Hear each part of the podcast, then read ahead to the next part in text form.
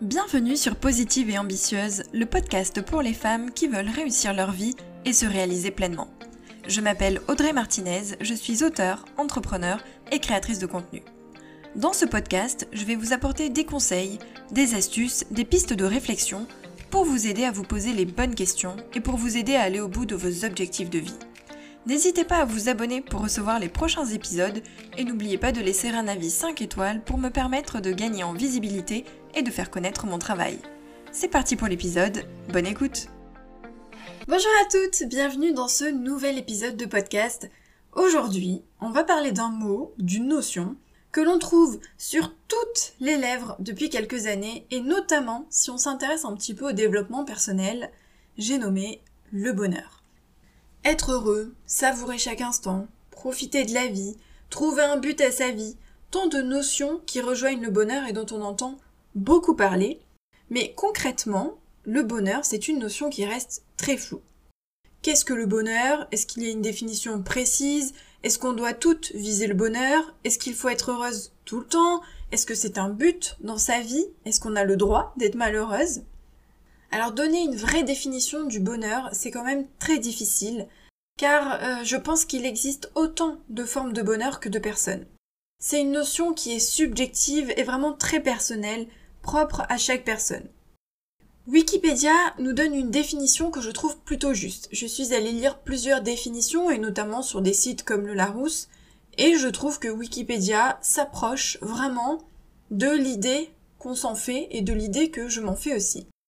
Selon Wikipédia, le bonheur serait un état durable de plénitude, de satisfaction ou de sérénité, un état agréable et équilibré de l'esprit et du corps, d'où la souffrance, le stress, l'inquiétude et le trouble sont absents. Le bonheur n'est pas seulement un état passager de plaisir, de joie, il représente un état d'équilibre qui dure dans le temps.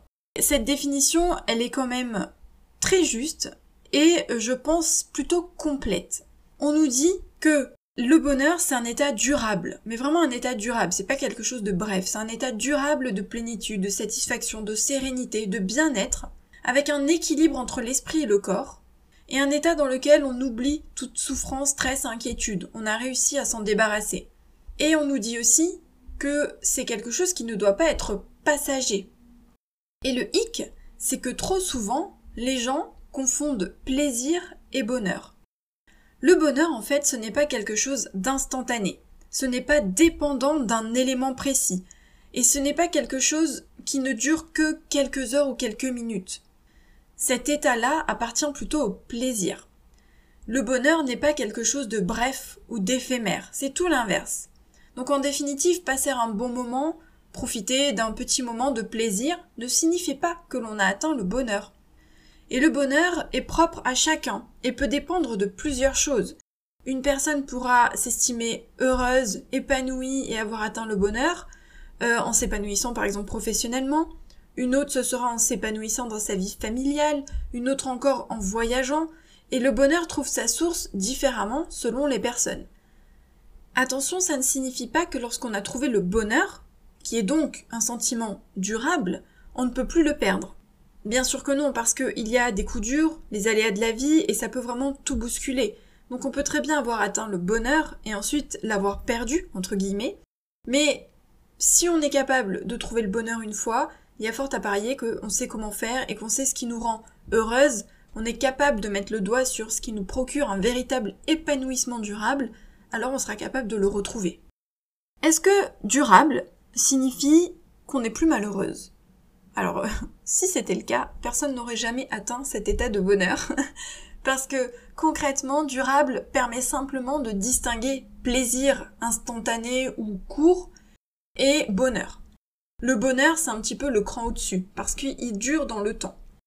Mais atteindre le bonheur, ça ne signifie pas que l'on est heureuse tout le temps, sans exception. On peut être heureuse et avoir des jours d'âme. On peut être heureuse et avoir des baisses de morale, on peut être heureuse et traverser une mauvaise passe qui nous éloigne du coup de cet état de bonheur. Parfois, la vie peut même être vraiment très très dure et nous éloigner pendant un long moment de cet état de bonheur, peut-être pendant plusieurs années. Mais il est quand même plus facile d'y revenir si on l'a connu Et il est aussi plus facile de s'en sortir si on a appris, si on s'est habitué à voir les choses de manière positive, si on a développé en fait son esprit positif. Les jours où ça va moins bien, il faut l'accepter. Il faut comprendre pourquoi et faire ce qu'il faut pour remonter la pente. Alors évidemment, ça c'est plus dans les cas de baisse de morale ou des jours un peu plus down. Si c'est quelque chose de plus difficile, qu'on traverse vraiment une mauvaise passe, un deuil, une maladie, forcément ça va prendre plus de temps. Qu'est-ce qui nous empêche d'être heureuse? Alors, évidemment, il y a les cas graves que je vais passer, euh, ce sont des cas exceptionnels. Je vais plutôt m'attarder sur les petites choses de la vie. Il y a par exemple les ruminations. Vous savez cette petite voix qu'on a à l'intérieur de nous qui a tendance à voir le négatif, à nous dévaloriser, à mettre le doigt sur nos complexes, ce genre de petite voix là qu'on a juste envie de claquer parce que concrètement, euh, à chaque fois qu'on essaye d'avancer et d'aller mieux, elle a tendance à nous tirer vers le bas et à voir le côté négatif des choses. Donc ça, il faut réussir à s'en débarrasser, ce n'est pas si facile, mais il faut éviter d'écouter cette petite voix et éviter de ruminer. Deuxième chose, c'est d'acheter pour combler un vide. Parce que, vous l'avez sûrement remarqué, avec la société actuelle, le marketing, les publicités, etc., on a tendance à nous pousser à l'achat. Et souvent, quand on achète, on a tendance, nous, à acheter pour combler un mal-être dans notre travail, par exemple. Du coup, on compense en s'achetant quelque chose et on compense en fait un mal-être qui est autre. Ça peut être dans nos relations, ça peut être dans notre famille, ça peut être avec nos amis, ça peut être dans le travail. Il peut y avoir plein de raisons hein, de son mal-être. Mais le plaisir, en fait, il est juste instantané. C'est sur le moment, on l'a acheté, on est content, on est content peut-être quelques heures ou quelques jours. Et puis ensuite, ce n'est pas constant. Parce que le plaisir, ce n'est pas durable. Ça monte dans l'instant et ensuite, ça redescend. Et qu'est-ce qui se passe quand ça redescend? Eh ben, on a envie de recombler à nouveau ce manque et ce mal-être, et donc on achète autre chose, par exemple. Ou on compense différemment. Hein. On peut manger, euh, boire, euh, enfin, il y a plein de manières de compenser. Troisième cas, s'accrocher au bonheur passé. Parce que le bonheur, c'est une notion qui évolue avec le temps. Tout comme nos goûts, nos envies, nos projets, ce qui nous rendait heureuse avant, peut ne plus nous rendre heureuse maintenant. C'est normal, on évolue. Et il faut aussi apprendre à s'écouter et à se connaître pour évoluer en même temps que son être, en même temps que son moi profond. Donc il ne faut pas s'accrocher à son passé, il ne faut pas s'accrocher à ce qu'on avait avant, il ne faut pas s'accrocher à ce qu'on était avant. Il faut s'accepter tel qu'on est maintenant, apprendre à se connaître, à s'apprivoiser et à s'aimer maintenant. Alors c'est bien beau tout ça, mais comment on fait concrètement pour être heureuse? Alors déjà il faut se poser les bonnes questions. Qu'est-ce qui vous rend heureuse au quotidien? Est-ce que c'est votre famille? Est-ce que ce sont vos enfants? Est-ce que c'est votre travail? Est-ce que c'est votre investissement dans certains projets ou dans des associations Est-ce que ce sont les voyages Est-ce que c'est le contact des animaux? Bref, il faut déjà faire un petit point et trouver ce qui vous rend vraiment heureuse. Attention, je ne dis pas quelque chose qui vous apporte des plaisirs instantanés. Vraiment quelque chose qui vous rend heureuse et quand vous y pensez, vous avez des papillons dans le ventre, euh, vous avez cet état de plénitude et vous avez envie que ça dure. Et à l'inverse, il faut vous demander qu'est-ce qui vous rend malheureuse actuellement? Peut-être qu'il y a un mal-être en ce moment, peut-être qu'il y a quelque chose qui vous dérange, quelque chose qui vous empêche d'avancer. Imaginons, euh, vous êtes malheureuse dans votre couple, ça se passe très mal. Ou vous êtes fâché avec euh, un membre de votre famille. Ou encore, ça se passe très mal à votre travail, vous n'êtes plus motivé, vous n'aimez plus ce que vous faites. Donc il faut aussi mettre le doigt sur ce qui vous rend malheureuse. Ça vous permettra de déterminer quels sont les points faibles de votre vie, les points faibles entre guillemets, hein, mais ce que vous avez besoin d'améliorer, voire de changer pour diminuer ou éliminer votre mal-être ou votre stress. Ça vous permettra de mettre l'accent sur ce qui, au contraire, aide à votre épanouissement. Donc en gros, c'est un peu comme quand on essaye de trouver ses forces et ses faiblesses. Là, c'est la même chose, mais c'est à l'échelle de sa vie. On essaye de voir ce qui nous rend heureuse et ce qui nous rend malheureuse, L'idée, c'est d'essayer de diminuer, voire d'éliminer ce qui nous rend malheureuse, donc de trouver des solutions, et de mettre l'accent sur les choses qui nous rendent heureuses. Il faut aussi noter que le bonheur, c'est une question d'équilibre à mon sens. Le bonheur est d'autant plus facile à atteindre si les pans de notre vie vivent en harmonie et en équilibre, c'est-à-dire à la fois le pan professionnel que le pan personnel, à la fois la vie familiale que les relations sociales, Mettre l'accent sur un seul pan de sa vie, par exemple, tout donner dans son travail, au bout d'un moment, ça peut être néfaste et ça peut bousculer cet équilibre. Ça peut nous convenir pendant un temps et nous apporter un bonheur pendant un certain temps, Mais le bonheur est beaucoup plus durable si la vie est équilibrée sur tous les plans. Au-delà de ces aspects, le bonheur, c'est vraiment un état d'esprit, un état d'esprit de chaque instant. Il ne s'agit pas de se concentrer sur ce que l'on a, sur ce que l'on souhaite, sur ce que l'on fait, mais surtout, on doit se concentrer sur les petits instants de la vie. On doit s'en réjouir. En ce sens, on ne doit pas attendre le bonheur. Le bonheur, c'est pas quelque chose qui va tomber du ciel du jour au lendemain. On doit le cultiver quotidiennement. Alors évidemment, on doit faire le point, comme je vous l'ai dit tout à l'heure, sur ce qui nous rend heureuse ou non, mais il y a aussi plein de petites choses que l'on peut faire au quotidien pour cultiver ce bonheur, pour se l'approprier, pour qu'il soit durable. Premier conseil, se dépasser. C'est-à-dire se lancer dans des projets, avoir des objectifs, avoir des buts, s'investir dans ces projets, dans des projets qui nous tiennent à cœur, sortir de sa zone de confort. Ça peut réellement nous rendre heureux sur du long terme. Deuxième point, tirer un trait sur le passé, je vous l'ai dit tout à l'heure, ruminer le passé, se rappeler ce qu'on a perdu, ce qu'on a fait, ce qu'on a fait qui nous a rendu malheureuse. Ça ne sert à rien. Si ça vous empêche d'avancer, alors il faut s'en débarrasser pour aller mieux. Ce qui est fait est fait, alors même si ça peut prendre du temps, évidemment, il faut quand même accepter son passé, le mettre de côté pour se concentrer sur le présent et ensuite sur l'avenir. Troisième point, faire preuve de gentillesse, c'est-à-dire faire attention aux autres, donner sans attendre en retour, faire des cadeaux, des actes de bonté. Ça apporte réellement du bonheur et du bien-être de s'occuper des autres et d'être là pour les autres. Donc soyez généreuse avec les autres et avec le monde d'une manière générale. Quatrième point, savourer le moment présent, sans penser au passé, sans penser au futur, c'est-à-dire vraiment l'instant présent, et il faut savourer chaque instant. C'est-à-dire qu'il faut savoir profiter des petits moments où tout va bien. Et c'est pas forcément des choses exceptionnelles, ça peut être des petites choses du quotidien. Vous êtes devant la télé avec votre compagnon et vous êtes bien, vous êtes sereine, vous êtes heureuse, vous êtes dans ses bras, tout va bien. C'est un petit instant du quotidien, il faut le savourer, il faut s'en rendre compte à ce moment-là. Et il faut vraiment s'en réjouir. On peut se satisfaire de petites choses du quotidien. Parce qu'en fait, on a plein euh, de plaisirs et de petits moments positifs dans ces journées. Il faut juste réussir à les voir et à mettre le doigt dessus. Souvent on vit à 100 à l'heure et on ne voit plus ce genre de choses. Sauf que on a plein de petits bonheurs et plein de petites choses qui font que euh, on est heureuse. Donc il faut réussir à les repérer et s'en réjouir. Cinquième point, la gratitude. Je vous en avais déjà parlé, j'ai fait un épisode de podcast entier sur les gratitudes. Je vous les mettrai dans les notes de l'épisode. Il faut exprimer ce qui nous fait plaisir, ce pourquoi on est reconnaissante, même des détails, même des petites choses.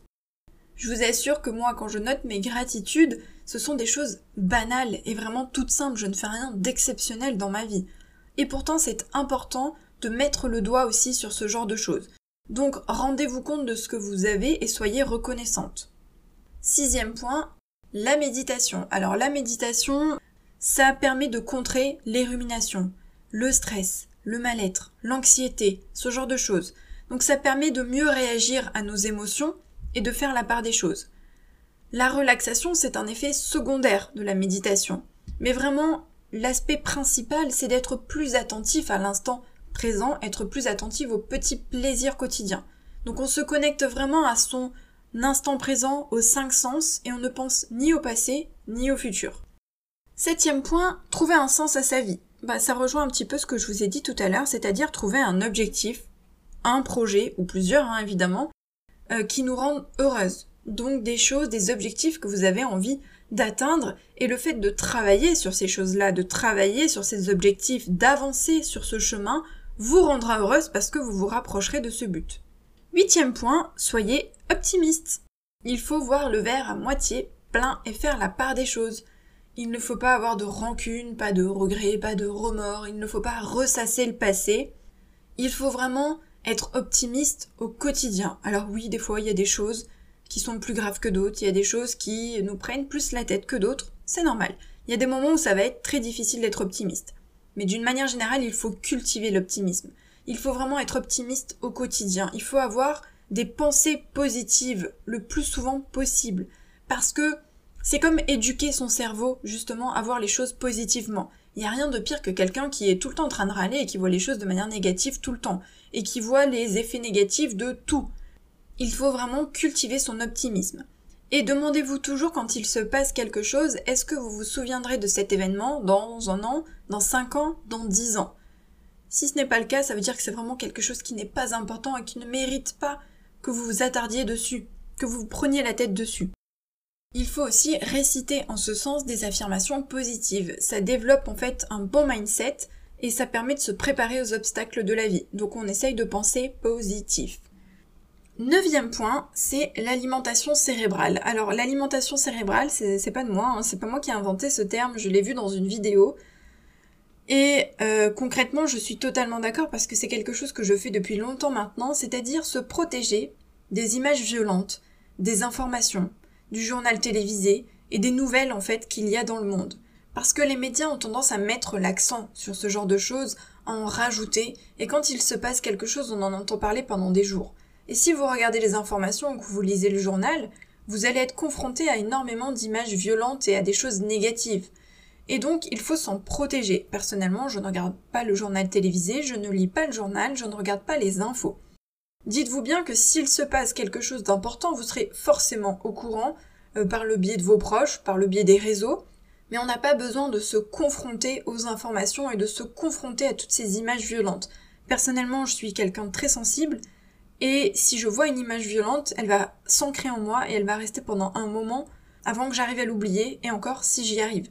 Donc je me protège énormément de ce genre de choses. Tim Ferriss appelle même à faire une diète médiatique. Donc c'est complètement ça, c'est se couper de ce genre de choses pour se protéger et développer justement cet esprit positif et ne pas avoir toutes ces images négatives et violentes, c'est en plus très anxiogène. Donc on fait attention à son alimentation cérébrale. Dixième point, prendre soin de son corps et de vous en général. C'est-à-dire, prendre soin de son corps, c'est se chouchouter. Faire du sport, faire attention à son alimentation, mais c'est aussi euh, se passer de la crème, se mettre du vernis, bref, prendre soin de son enveloppe corporelle et de l'intérieur de son corps. C'est-à-dire, on prend soin de son corps parce que le corps, c'est une machine, mais le corps, on en a besoin pour vivre. Et du coup, il faut vraiment en prendre soin, il faut le chouchouter. Il faut apprendre à l'aimer, il faut l'apprivoiser, il faut le connaître, que ce soit à l'intérieur comme à l'extérieur. Mais il faut aussi prendre soin de vous en général. Faire des activités qui vous plaisent, par exemple. Si vous aimez peindre, bah, il faut peindre. Si vous aimez aller au cinéma, il faut aller au cinéma. Donc il faut aussi faire des activités qui sont bonnes pour son bien-être personnel, pour son épanouissement. Si on fait des choses qui nous plaisent, bah, ça nous rend heureuse. Donc il ne faut pas hésiter à prendre soin de son corps et de soi en général. Pour conclure ce long épisode, il faut bien comprendre que le bonheur ne dépend d'aucune autre personne, d'aucun être et d'aucun objet extérieur. Il dépend de vous. Il est réellement en chaque personne, il est en nous, et il ne doit dépendre de rien d'autre. Parce que ce qui est autour de nous peut disparaître du jour au lendemain. Ça ne doit pas dépendre par exemple des objets que l'on achète, parce que du jour au lendemain on peut les perdre, on peut se les faire voler, on peut les casser.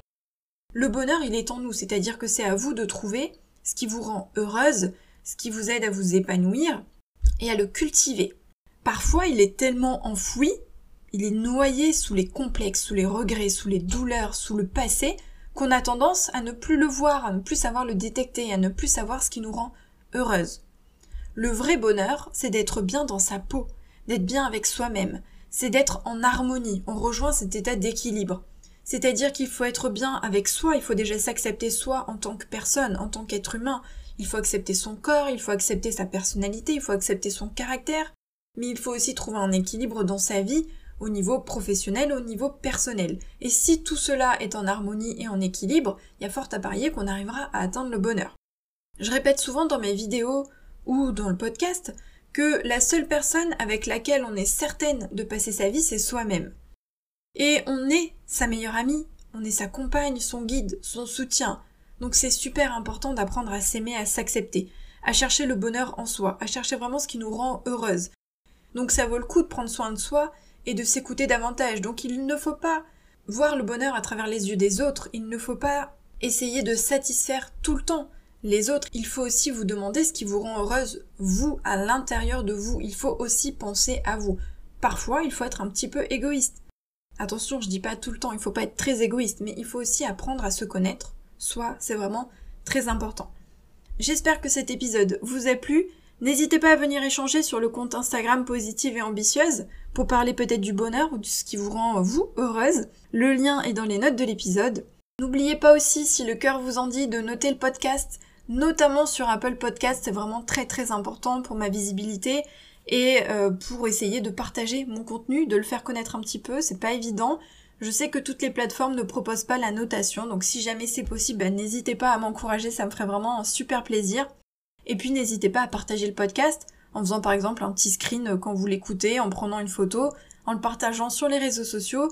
N'hésitez pas à m'identifier si c'est sur Instagram. En tout cas, ça me fait moi très très plaisir et puis ça me permet vraiment de, de toucher un petit peu plus de monde et pourquoi pas d'aider euh, plus de femmes à avancer sur ce fameux chemin du bonheur qui n'est pas si facile à trouver, je vous l'accorde.